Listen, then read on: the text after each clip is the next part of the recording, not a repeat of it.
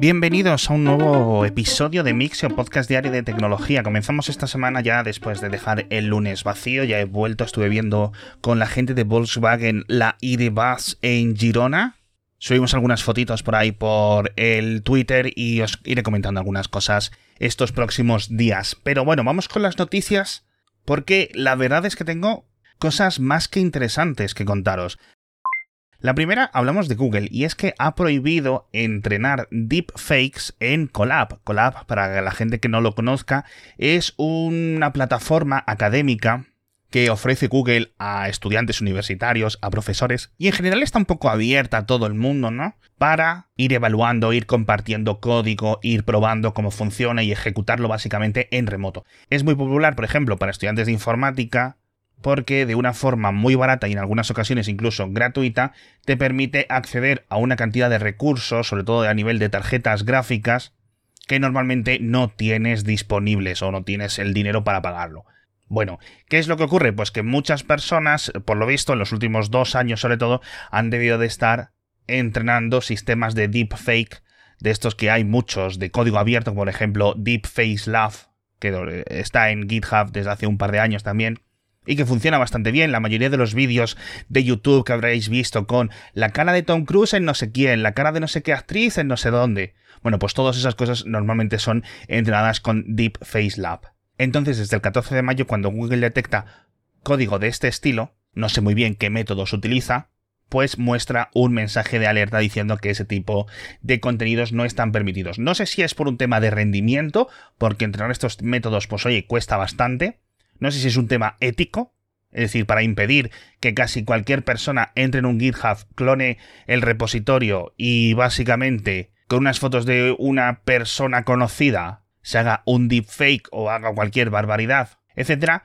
o si está más relacionado con que haya gente que se haga pasar por estudiante para utilizar de forma gratuita o de forma más barata estos recursos, ¿no? Y que sean realmente empresas de algo mejor cualquier parte del mundo entrenando sus sistemas en vez de pagar sus ordenadores. Así que digo, no sé si es un tema económico, no sé si es un tema ético, pero esto seguramente afecte, porque es, era increíblemente sencillo, por lo visto, entrenar estos métodos de aprendizaje automático y luego poder crear los vídeos, ya digo, con relativa facilidad. No es copiar y pegar, pero para un estudiante o alguien que básicamente sepa seguir los pasos del manual sería capaz de hacerlo. Y ahora también nos vamos a hablar de aprendizaje automático. En concreto nos vamos a la Universidad de Cardiff, en Gales, porque han mejorado unos académicos de esta universidad los métodos para detectar malware en tiempo real en nuestros ordenadores. Ya sabéis que la mayoría de antivirus funcionan digamos, examinando el código que se está ejecutando o que se va a ejecutar y lo compara con malware ya conocido, ¿no? Digamos, compara muestras. Entonces esto es un poco una pelea entre el gato y el ratón, porque cambiar el código rápidamente puede hacer que eh, te saltes los controles de los antivirus. Algunos antivirus están eh, actuando por estos métodos de detección en tiempo real, es decir, básicamente un proceso que constantemente está monitorizando el resto de otros procesos que están ejecutándose en tu máquina y evaluando si lo que está haciendo es malicioso o no. ¿Cuál es el problema? Pues que no están muy avanzados porque consumen muchísimo recurso. Cuantos más procesos, más le cuesta este proceso, con lo cual es un poco contraproducente. Lo que han conseguido estos académicos de la Universidad de Cardiff es un método que lo hace en tiempo récord y consiguiendo o consumiendo, mejor dicho, mucho menos recursos, con lo cual es capaz de monitorizar muchos programas, muchos procesos, muchas aplicaciones a la vez, sin realmente costar mucha memoria, costar mucha CPU y sin tener que hacer llamadas a servidores de fuera, con lo cual puede ser un método o un mecanismo generalista muy útil que poco a poco vaya ayudando en el futuro. Y por cierto, hablando de ciberseguridad, tenemos que hablar de una estadística que me ha resultado bastante sorprendente, y es que el rescate medio de un ataque de ransomware se ha multiplicado por más de 2.200 en los últimos 6 años. Unos investigadores han analizado toneladas y toneladas de ataques de ransomware, midiendo cuáles eran las recompensas que se pedían para desencriptar esos datos y han visto que en 2015 un ataque típico de media pedía unos 293 dólares para conseguir la clave y descifrarlo y en 2021 la cifra subió hasta más de 620 mil dólares. No solo eso, sino que encima son mucho más difíciles de romper. Hemos visto y hemos hablado muchísimas veces de los múltiples grupos que básicamente son carteles, son mafias que se dedican al ransomware, no son tres hackers jijijaja, esto es un negocio gigante de millones y millones y millones de euros todos los meses y que ya sabéis que de momento sigue capitaneado por Rusia, porque es donde están el origen de la mayoría de estos grupos. Pero bueno, tenemos que hablar de más cositas de Internet. Eh, tenemos que hablar de Luna 2.0, que en el anterior episodio os comentaba que iba a llegar este nuevo token después del batacazo del Luna, que ahora lo llaman Luna Classic, esta criptomoneda tan polémica y yo no sé si es que era obvio que iba a pasar o qué, pero ha comenzado a operar con un desplome también del 70%. Es decir, básicamente a todos los que le enviaron unos tokens de esta criptomoneda, porque habían sufrido el desplome previo, todo el mundo se apresuró a intentar venderlo para recuperar al menos parte de las pérdidas, lo que hizo que a su vez este Luna 2.0 perdiera muchísimo el valor en cuestión casi de minutos.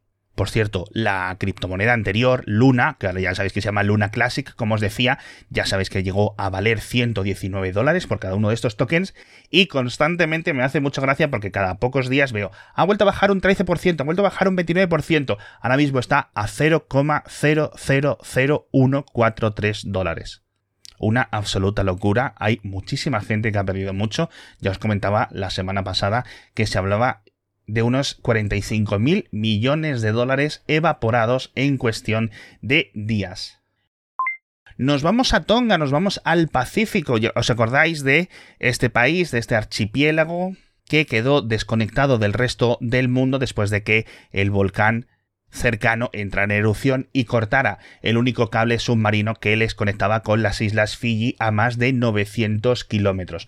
Ese cable ya se reparó, el problema es que, claro, Tonga es un gran archipiélago con muchísimas, muchísimas islas, y algunas islas del norte siguen sin estar conectadas porque el otro cable que tenían, digamos, un cable secundario, sigue roto. Y ya van cuatro meses así y estima el gobierno del país que seguramente hasta 2023 nada, con lo cual tienes ahí miles de personas que ni tienen 3G, ni tienen 4G, ni tienen cable, ni tienen nada. O sea, están completamente desconectados del mundo y encima esas islas están tan lejos de las islas principales que se tarda días incluso en llegar en barco.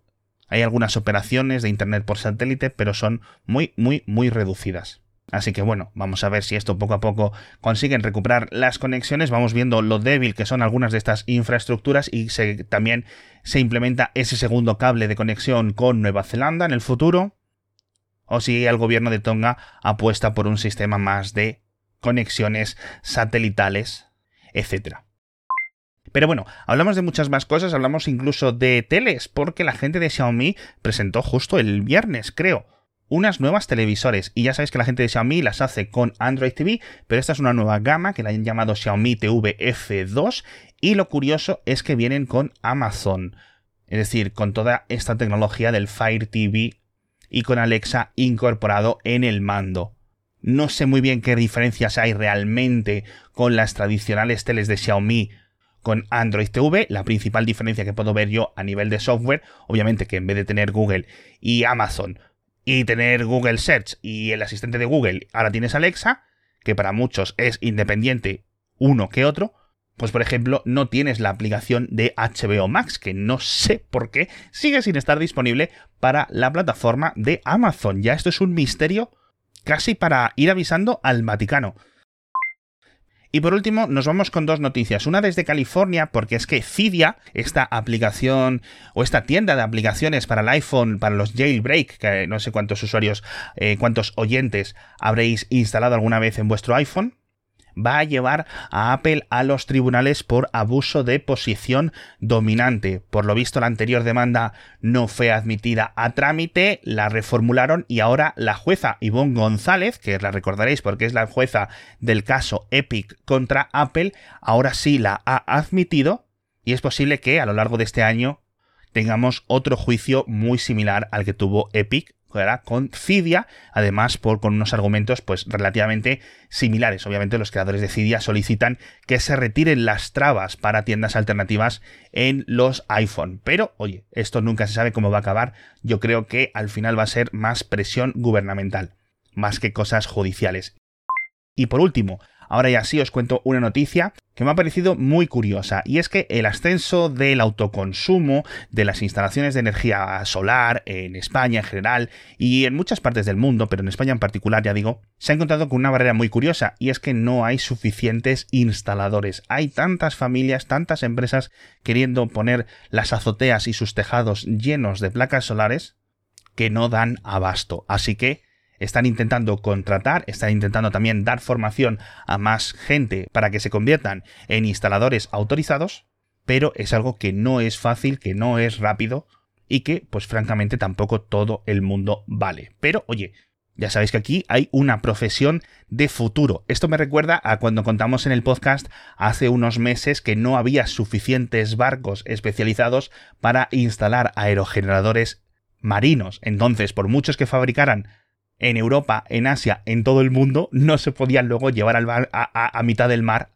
porque estaban todos los barcos ocupados y los dos fabricantes que los hacían no daban tampoco abasto a fabricar más barcos. Una, un poco una, una locura.